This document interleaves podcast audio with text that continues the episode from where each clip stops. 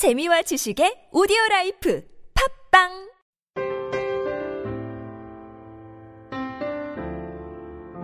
Hello everyone. I am back with Easy Global News in 10 minutes.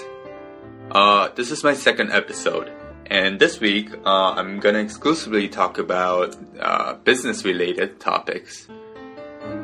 First, the World Health Organization, WHO, said last week that processed meat caused cancer. After accessing the evidence, the WHO categorized ham, sausages, bacon, and the like as Group 1, a list of things certain to be dangerous. Other Group 1 substances include alcohol and tobacco. Although the risk posed by processed meat is much lower, the WHO said that the red meat was probably carcinogenic. There was a double blow for embattled Volkswagen.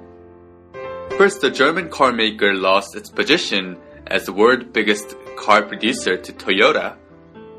Although Volkswagen outsold its Japanese rival during the first half of 2015, Toyota sold 7.49 million vehicles in the nine months to September compared to compared with uh, Volkswagen's 7.43 million. Then the firm reported a net lose of 1.7 billion euros for the third quarter, and its first lose for 15 years.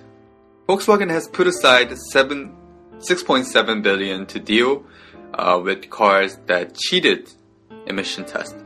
Although it is too early to say the extent uh, to which the scandal, which came to light last month, has hit sales. Britain's GDP figures gave some cause for concern. They show that in the third quarter, Britain's economy grew by just 0.5%, down from 0.6% last year. Is this a big deal? Britain thinks so. The economy is suffering from the strength of the pound. Wait, suffering from the strength of the pound? Yes, which has hit the country's manufacturing exports. Because the pound has a strength, it's strong, their export is negatively impacted. The news could mean a delay to the first interest rate raise since 2017. So that was my uh, briefing on the business this week. I'll come back with more interesting news later on. Thank you.